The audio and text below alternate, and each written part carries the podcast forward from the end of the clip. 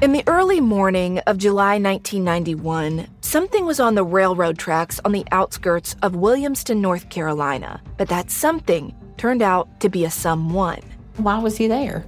I'm investigative journalist Delia D'Ambra, and over the past year, my investigation for the latest season of my show Counterclock has plunged me into the details of a mystery so big and so bizarre that it feels like fiction, but it's not. It's reality. And the reality is that while my investigation started as a look into one man's suspicious death, what I uncovered is a web of small town secrets, a string of other crimes, missing people, and so many other suspicious deaths. These are all things that I think many have tried to keep hidden. Do not go looking for answers.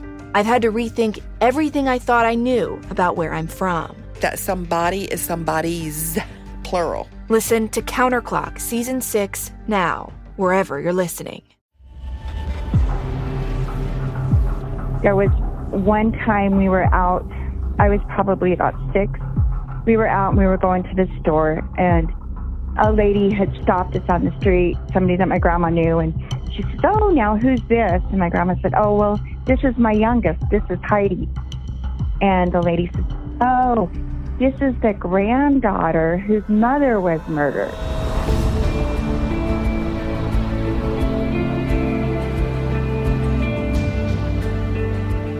I'm Scott Weinberger, investigative journalist and former deputy sheriff. I'm Anna-Sigga Nicolazzi, former New York City homicide prosecutor and host of Investigation Discovery's True Conviction. And this is Anatomy of Murder.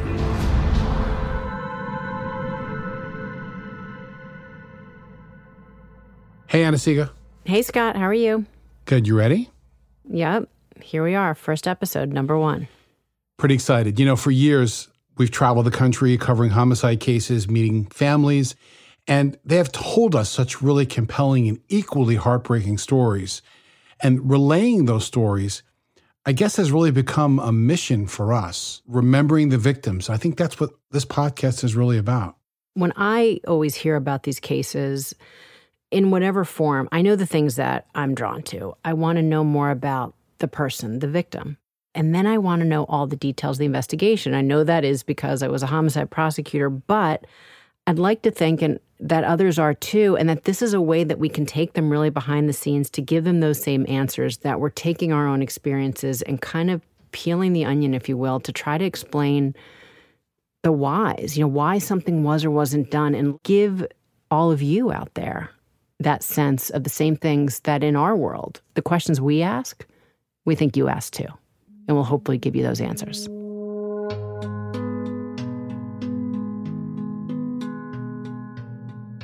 I'm really excited for our listeners to learn about Loretta Jones, a 23 year old young single mother from Utah.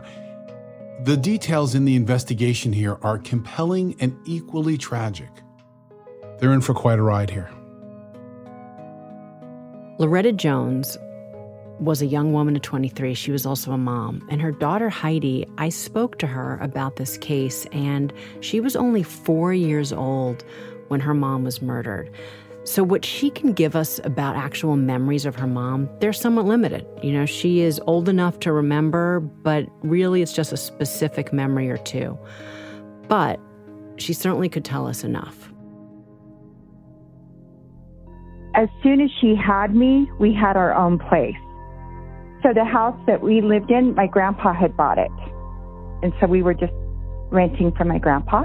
You walked into the front room when you went in the front door. So if you'd go straight, you'd go into my mom's bedroom. There was a big kitchen. And then from the kitchen, you'd go back into my bedroom.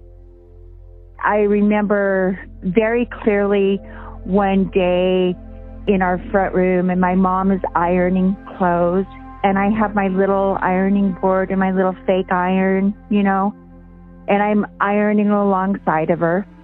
That is a memory that I have. Loretta was a 23 year old young single mom. She was taking accounting classes to try to ultimately work in her family's business, but she also did that because it enabled her to spend the rest of the time with her daughter and raising her daughter. So those four years were Heidi and mommy time. She wasn't putting me in daycare. She wasn't passing me on to a, a relative to take care of me or something. She loved me more than anything. All she wanted to do was to provide and take care of her little girl. They lived in Price, Utah, which is a small town in Carbon County. It's a town that if if somebody doesn't know you, they know who you're related to. I've been looking a little into this Price County, Utah, and you know, in 1970 it was a, a real conservative community where a single woman raising a child was basically frowned upon. So that must have been a very difficult situation as well. And I can only imagine how tough that was for her. But you know, when I look at the pictures, like I'm looking in front of me, there's a picture of Loretta and her daughter, and there's something in her face. There's like a strong confidence in her smile that, you know, if we believe that we get some part of our parents, certainly through our DNA, and what I saw when I spoke to Heidi or heard in her voice, I see it in Loretta too. She was a woman that, yeah, things had not happened in the traditional sense, but she was powering on and making a really nice life for herself and her daughter. You know, she was slender, she was very good looking, very well kept, and there's just love surrounded by her. Their life was pleasant, it was simple, yet beautiful. But then on one of those warm summer nights, on a Thursday, July 30th, 1970, everything changed. Well, sometime during that night, Loretta was murdered.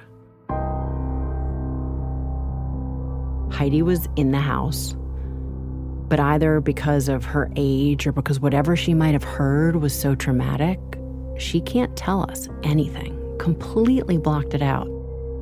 What she can say is the next morning, which was July 31st, she woke up and found her mom.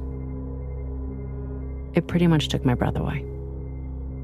My first memory is that I don't remember waking up. I don't remember getting out of my bed and walking to the door. What I do remember is I looked through the keyhole from my bedroom door into the front room before I opened the door. And when I looked through the keyhole, I saw something lying on the floor. And at first, I think I thought it was laundry. And then I opened the door, and it was my mom's body. I just remember there was blood everywhere. My mom was laying in a pool of blood. There was blood on the couch, on the floor. So then I went outside. I opened the front door. My neighbor was outside. And he said, Heidi, come here. I have to show you something. And I said, I can't. I think my mommy's dead. She called the police. And then what I remember is I'm sitting in their kitchen waiting for the police and my grandparents.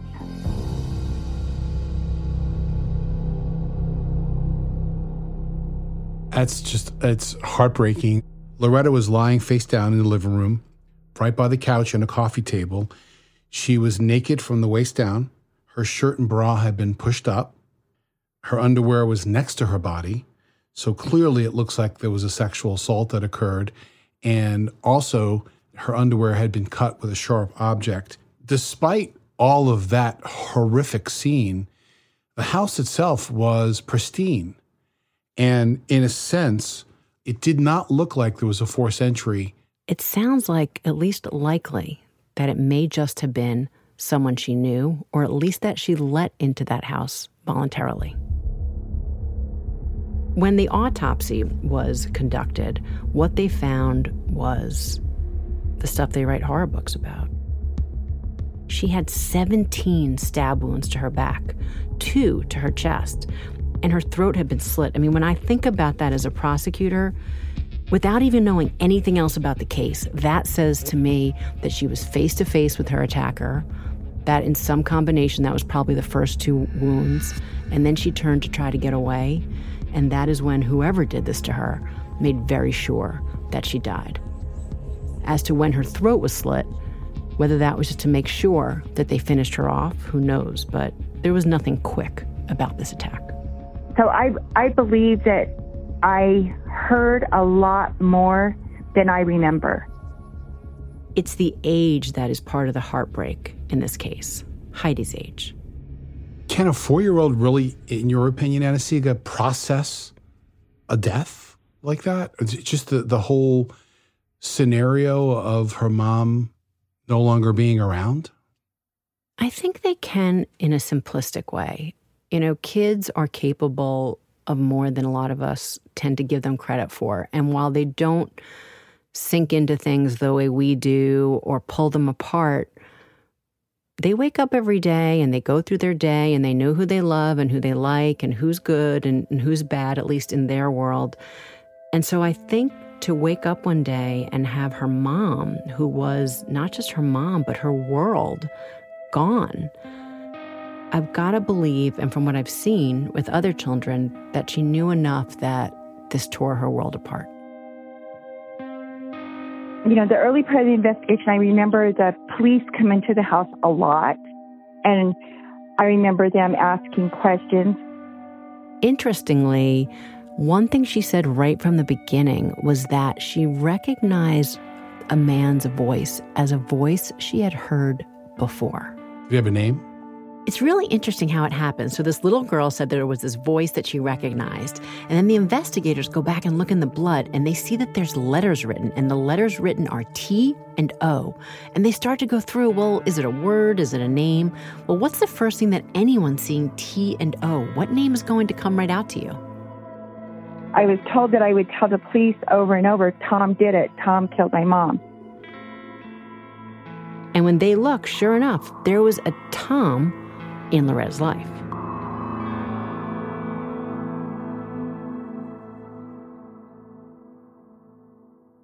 I've always said that information is powerful. So I've got a question for you. Have you ever had the feeling that someone wasn't being fully truthful with you when you needed to do a gut check because you're pretty sure something wasn't adding up about someone's past? Well, you should turn to Truthfinder. Whether it is a neighbor or a random phone number that keeps calling you, Truthfinder has you covered. You can search for people by their phone number, address, name, email, and more. Truthfinder can be especially helpful for running confidential background checks on anyone you're planning to meet from online dating apps. If you're on a dating app, you need to be on Truthfinder as well. Truthfinder helps you identify potential threats so you can avoid them and protect yourself. I found the website at truthfinder.com easy to navigate with lots of smart tools and shortcuts. Critical information could be just a few clicks away. Go to truthfinder.com slash anatomy for a special Anatomy of Murder offer. That's truthfinder.com slash A-N-A-T-O-M-Y to access your special offer today. We're heading into spring, and warmer temps often mean more travel on the horizon. If you're going somewhere where the language is not your own, how great to learn some before you go. Enter Rosetta Stone, the trusted expert for 30 years with millions of users and 25 languages offered. Rosetta Stone immerses you. You can pick up any language naturally, first with words, then phrases, then sentences.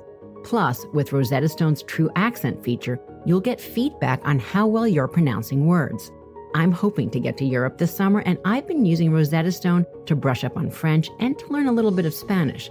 It's easy, intuitive, and I love that I can learn on the go with Rosetta Stone's app right on my phone.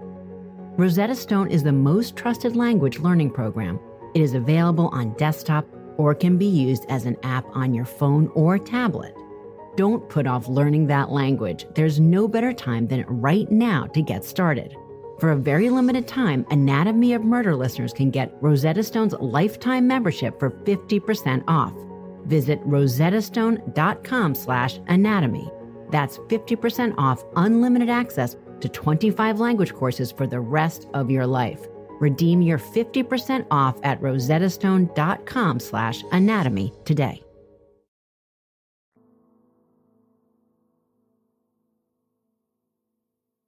Put your prosecutor's hat on for a second, Anna-Sigga, because uh, the question I would have is how reliable could a four year old be when it comes to being a potential witness to a brutal case like this? There's no easy answer to that. I mean, all kids are different and they have different capabilities at that age. They can be very reliable or you have to be very suspect, and it's very difficult without knowing the child. I certainly know that when you're deciding whether that child can testify in a courtroom, they do what's called a swearability test. And basically, that is making sure that that child understands the difference between a truth and a lie. And they have to dig into that before a judge can decide whether or not that child can take the stand and testify. But here, even before that, investigators had to see whether this little girl could aid them in investigation and whatever she said to them, could they trust it? I know that there was a Tom that was in my mom's diary, and they had questioned him. He was a guy that my mom actually had went to high school with. He was a couple years older. She dated him a couple times, but you know, it wasn't a love connection. Even one witness claimed he saw Tom in the same area that afternoon. So, for investigators then, it was we got to identify this guy, Tom. We need to talk to Tom. But he had a strong alibi. He wasn't in the area, any of that. Well, there was more going on in that town the very same night.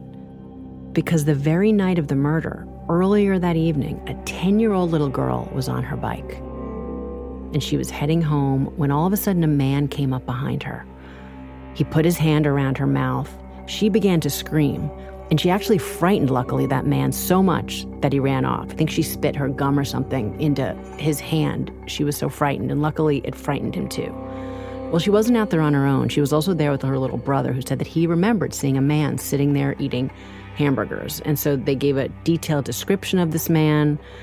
Now, that was only 0.3 miles away from Loretta's home. But they lived just up the street and around the corner from us. So now you have this town where really nothing happens. And now you have these two terrible, terrible, albeit very different crimes on the very same night. So when police start looking into it and they get different tips, they locate the man who, sure enough, fits that description. And guess what his first name is? That's when the Tom Egley came into play. Tom. Tom Egley. This Tom is a local handyman had served in the Navy for a year. He received a general discharge. But now, when they look at him a little more, five years earlier, he had been arrested for assault and battery in Reno, Nevada, for allegedly knocking his wife around. Now, as terrible as that is, it's a far cry from attempting to accost a little girl and maybe potentially murder. To me, that is a solid lead and a solid suspect. And Tom Egley was questioned by police. He admits absolutely to being in Price, Utah. He even placed himself at the scene where the attempted abduction occurred, even admitted to knowing Loretta. Later in life, I met the my mom's friend Kay, and her boyfriend were the ones that set my mom up on a blind date with Tom Egley. From what my aunt told me, she didn't really like him, but she went out on a date with him. That's the wild part of this, too. The connection's only getting hotter by the minute. However, while we might all be going there, it's not enough to charge him with murder. So initially, Egley was arrested for the attempted abduction and the murder, but charges for Loretta's murder were dismissed. What do you think about that? About the case being dismissed? What I think about that, you mean? I don't think Anna-Sigga knows a lot about cases being dismissed. Well, but I've I've dismissed I have dismissed them myself when I didn't think they were quite ready. Well, talk. I, I think I think that's a that's a good point. I can think of one in particular that we really believed we had the person. The evidence just wasn't there. Everything led to it being this guy. Well, in my case, it had to do with there was some outstanding DNA, and until we had that, we just didn't know. We're here, everything is pointing to him, but there's nothing directly inculpating. There's nothing directly saying it was him. And it's all these little pieces that they aren't linked enough yet. And I get that because, again, it has to be proof beyond a reasonable doubt. And we also only get one chance. So, as awful as it is, the stakes are just too high and the penalties too severe on a case like this for it not to have everything that it should have before it proceeds through the system. Anna-Sigga, I wonder if investigators even back then thought about the opportunity to have Heidi in another room and bring Tom in to talk to investigators just to see if she recognized his voice. Could that have been an investigative tool? I mean, sure, it could have been an investigative tool, but by itself, what are you going to do with that? I wouldn't want to bring that into court if I even could. And quite honestly, I don't even think they ever could. Because what are you going to say that a four year old heard a voice in a police precinct or wherever it was and said, that's my mom's killer and that's going to be enough while she may have been right there's so many arguments there's so many ways to poke holes in that that I just can't imagine that ever holding water. And quite honestly, nor should it. I mean, could they have used it to then try to see if he, the Tom that they had in the precinct, would then talk? Sure. But then you have to think about, well, is that right to do to a four year old child? And that is always something, you know, prosecutors, law enforcement, we are always so hesitant to involve these young kids any more than we have to. And we do when we need it, but they've already been through, Heidi had been through so much.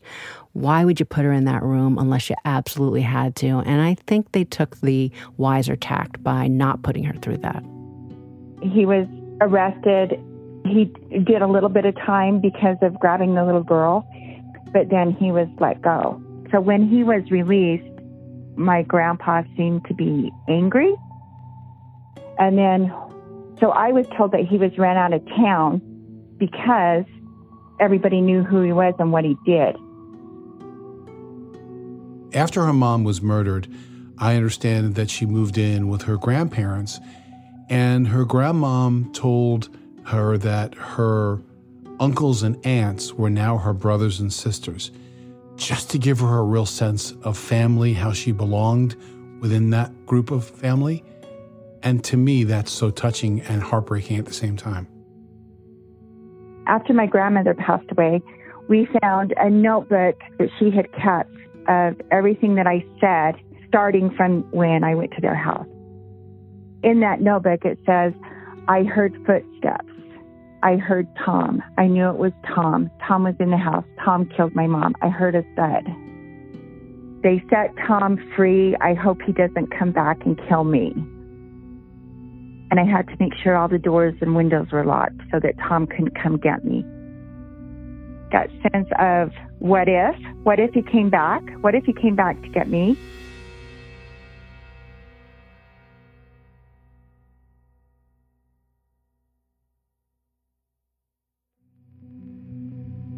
So, without any significant leads, the case goes cold. The family brushed it aside, uh, they buried it in a sense, and they just really didn't talk about it. I found that if I tried to talk about my mom or I tried to ask questions about my mom, it would just make my grandma cry. It was really painful on her and and I didn't want to be the reason that she was crying. So I just chose not to talk about it.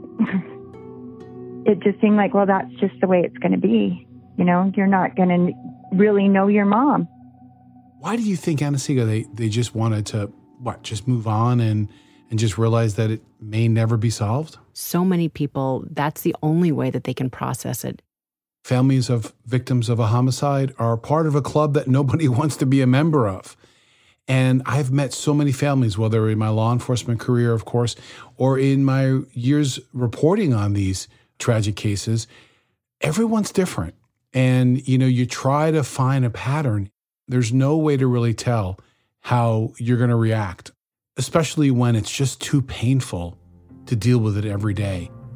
Interestingly, Heidi told me a story that I can really almost visualize what it must have been like for her. She said that at some point, you know, she was in this family that now didn't talk at all about her mom or the murder. And she had it just sitting inside of her, but that she happened upon a newspaper clipping about the murder.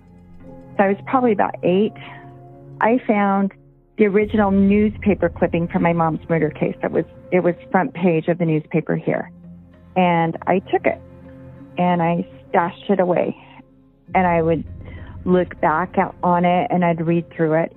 I'd study it. I carried that newspaper with me my whole entire life because this was what I knew for sure that happened to my mom. this was my mom in this article. This was my mom. She drank up every word of that newspaper article. And what she said to me is because it made it real.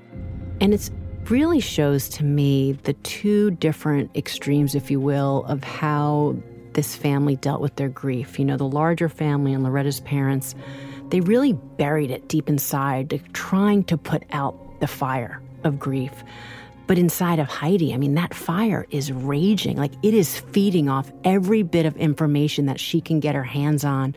And it is just going to go out of control unless she finds a way to put it out. You know, there were many, many nights that I would lay in bed and say, okay, you're four years old. There's the door. There's the keyhole. You're four years old. What do you remember? What do you remember? What can you remember? I mean, the fact that Heidi kept that memorialized article with her for so many years leads me to believe that in her mind, at some point in her life, she was going to attempt to find someone to help her to solve this murder. Well, in 2009, it was 4th of July weekend, and my car was stolen. And so I posted it on Facebook about my car being stolen. And a classmate of mine, David Brewer, he posted on there, too bad you're not closer. I wish I could help. Wait, don't you live in Orange County? And he's like, no, I work for Carbon County Sheriff's Office. And it's like, ding, ding, ding, ding. So in August, I made sure to find him. And when I found him, I went up and I said, hey, David freaking Brewer. And he just kind of looks at me like, and I said, Hey, I'm Heidi Jones. He goes, Oh, hey, Heidi. Nice to see you again after all these years. We had actually went to high school together. So I told him that day, I said, Hey, my mom was killed in 1970 and it's never been solved. Do you think it's something that you could help me out with? And he's like, Oh, yeah, yeah, sure. Give me a call on Monday. So I later find out that he's rolling his eyes behind his sunglasses, like, Oh, here we go, you know?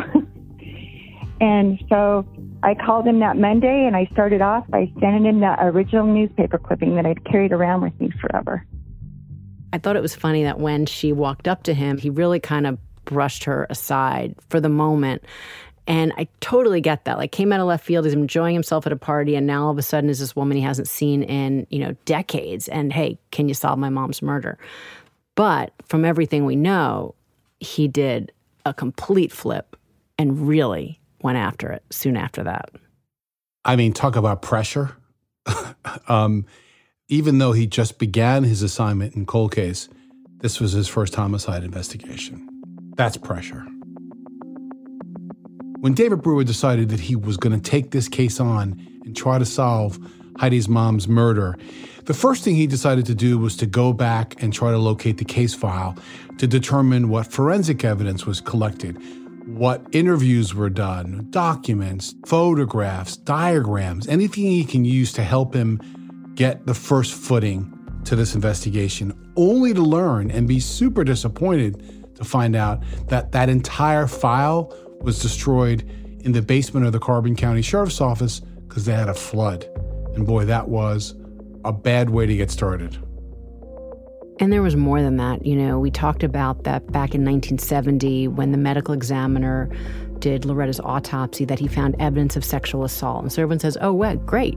They got DNA. Well, not so fast because it was 1970. I mean, that was years before that we could use DNA to make these identifications. So now they don't have that DNA. They don't have the files. Everything's been destroyed. But Brewer, that was not the end of it for him. And I thought what he did next was really pretty gutsy. He got on a plane or drove or however he got there and he went to Colorado and he interviewed Tom Egley. He denied, you know, having any involvement in the case. But Heidi, you know, now a young woman herself, said, I've always felt that this was the right guy. My whole life, I've said that Tom did it. Tom's the one that killed my mom. But now I need you to help me get the evidence. And that is what Sergeant Brewer clearly seemed determined to do. But it wasn't going to be easy for this 1970 murder. After my grandmother passed away, I got all of my mom's belongings. I can my grandma held on to them in her garage. He was pretty crafty. He tried to think outside of the box. Could he go back to the family and try to pull up any of the belongings, something Loretta may have touched, to see if there's some way of getting some type of evidence? So I found this stereo cabinet that was in my mom's front room. I had a coffee table that was in the house at the time. She had a beaded curtain from her bedroom into the front room. I gave them that. But right there, Scott, you know, we know that even if they found something, there would be so many hurdles in that either getting forensic evidence off of it or using it. I mean, if possible, and if it still exists, you revisit the crime scene.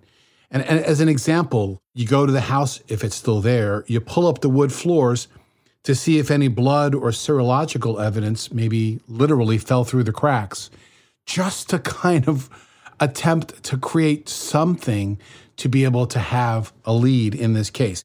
And they looked. I mean, they did everything they could, but unfortunately, they didn't get any new evidence. But what he did next is pretty fascinating to me. And even when I think like I've seen it all in some shape or form, one of the things that this profession I've always loved is there's always something new. Because what Brewer did, he got this really outside the box idea. Let's go and exhume the body. I mean, decades and decades. I love this part of the story. And interestingly, when he first got the idea, Loretta's family shut that right down. And Heidi said, like, I would let you do it in a heartbeat because they need the family's consent. But my grandmother, Loretta's mom, she is of the belief that once that body is in the ground, it is to stay there. So they didn't do it. But Brewer, he did not give up. Then in 2016, Heidi's grandmother passed away, and it was up to Heidi to make that call. So then in 2016, David said to me, So, what do you think about exhuming your mom's body? And I told him, give me a shovel, I'll help dig. She was that determined herself that this could be a step in the right direction. And I bet you she would have if she could have, but certainly as the prosecutor, I'm very thankful she didn't. That brings a whole host of other reasons of family yeah, getting involved. Right. But it just shows that this is a young woman that, while we might say, wait a second, you're willing to dig your murdered mother's body out of the ground, but for her, as horrible as it may sound to others, for her, it was just trying to get down that road to get closure for her mom. So when we talked about exhuming the body, we were just hoping that we were going to find DNA. My mom was buried with her class ring, and we thought, well, possibly there could be DNA on her class ring. Exhuming a body is a very very difficult process to get approved, not just from the family, but you know, obviously the courts must agree to it. Time, especially for decades, does damage uh, when someone is buried, and it's very difficult to extract DNA from a body for that long. But if it's a type of wound which can determine cause of death, a broken bone, a gunshot wound, that becomes a little bit more doable, so to speak. And in this case, right, I mean, they knew how she died. They knew what happened to her. They were just trying to see if they could link the who, get the answer to who did this. So really that comes down to DNA. I mean, the clothing she was buried in is going to be disintegrated, obviously, and anything that was left with her that isn't metal would be gone. So really it came down to their hopes of, and was really such a long shot, would there be any DNA? As the body came out of the ground, you know, you can almost hear it as they are pulling her body out. What else they got was water. My mom was buried under a sprinkler in a wooden casket. So there wasn't much. But so David said, Well, it doesn't look good.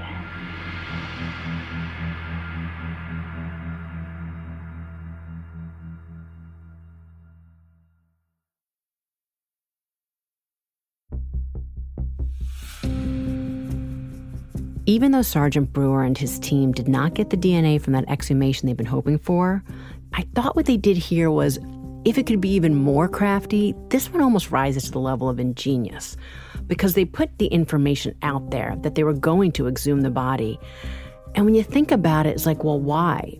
They already knew the target they had in their sights. They all were looking at Tom, and they wanted to make sure that he heard about it. I wanted Tom Egley to start worrying that we were coming after him. I wanted Tom to know that my mom's body had been exhumed And the thought of DNA on her body could scare him. I wanted Tom Egley to, to start squirming that he wasn't getting away with murder. Would he crack? Would he be willing at this point to feel like the pressure is growing on him? They're zeroing in on their prime suspect. They spoke to neighbors of his in Colorado, people that they thought still spoke to him from the places in Utah he'd lived before, to just try to make sure that he heard that they were pulling Loretta's body out of the ground. David said, Well, tell whoever you need to tell. And I said, Okay. So I uh, called my old next door neighbor whose best friend lived in Rocky Ford, Colorado. And it was a matter of 15 minutes. And she said, Okay, he knows. And so I called her and I said, What do you mean he knows? Well, he he contacted a friend that said that Tom told her, I'm going to need you to come get my dogs. I'm, I'm going to have to go to Utah for a little while. He told the neighbor, basically, I need you to watch my dogs because back in Utah, they're exhuming a body that may implicate me in a crime, and I may go away for a long time. And then during a second conversation she had with him, he gave even more details of the crime. He wanted to have sex with her, with my mom. She told him no. Tom said, It made me feel like shit. He says, So when she came out of the kitchen area, I grabbed her from behind, I stabbed her, then I had sex with her, but I don't remember slitting her throat. He admitted to the murder to her.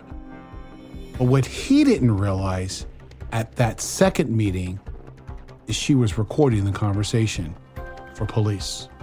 I just remember bawling my eyes out through the first time hearing it. To hear the way he said it matter of factly, there was no remorse.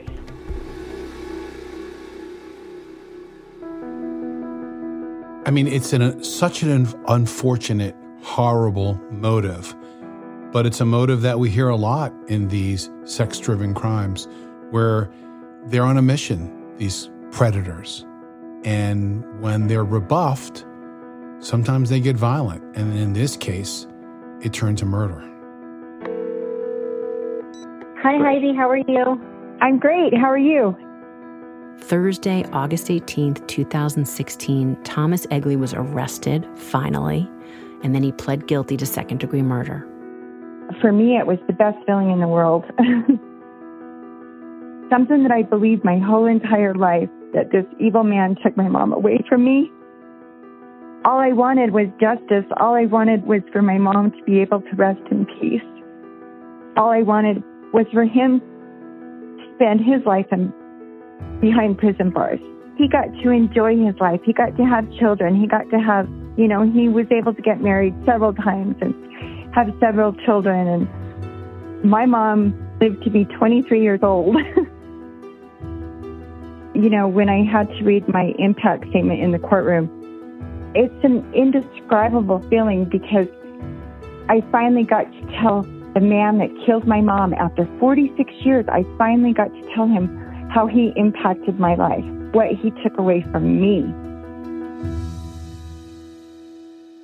There's two things that really stood out to me in your impact statement, which was uh, a couple of them when you talked about your mom, and she said, my hero that night. She never screamed or made a sound. She did everything she had to, to prevent me from coming out of my room.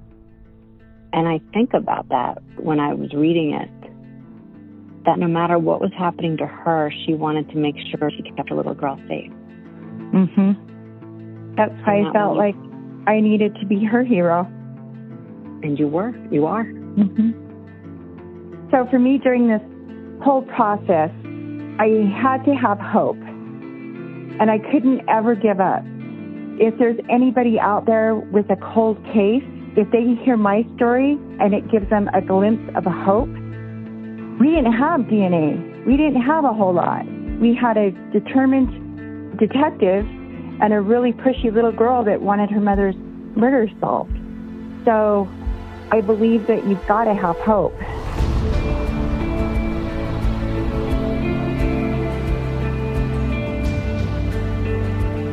Tune in next Wednesday when we'll dissect another new case on Anatomy of Murder. Anatomy of Murder is an Audio Chuck original, a Weinberger Media and Forsetti Media production. Sumit David is executive producer.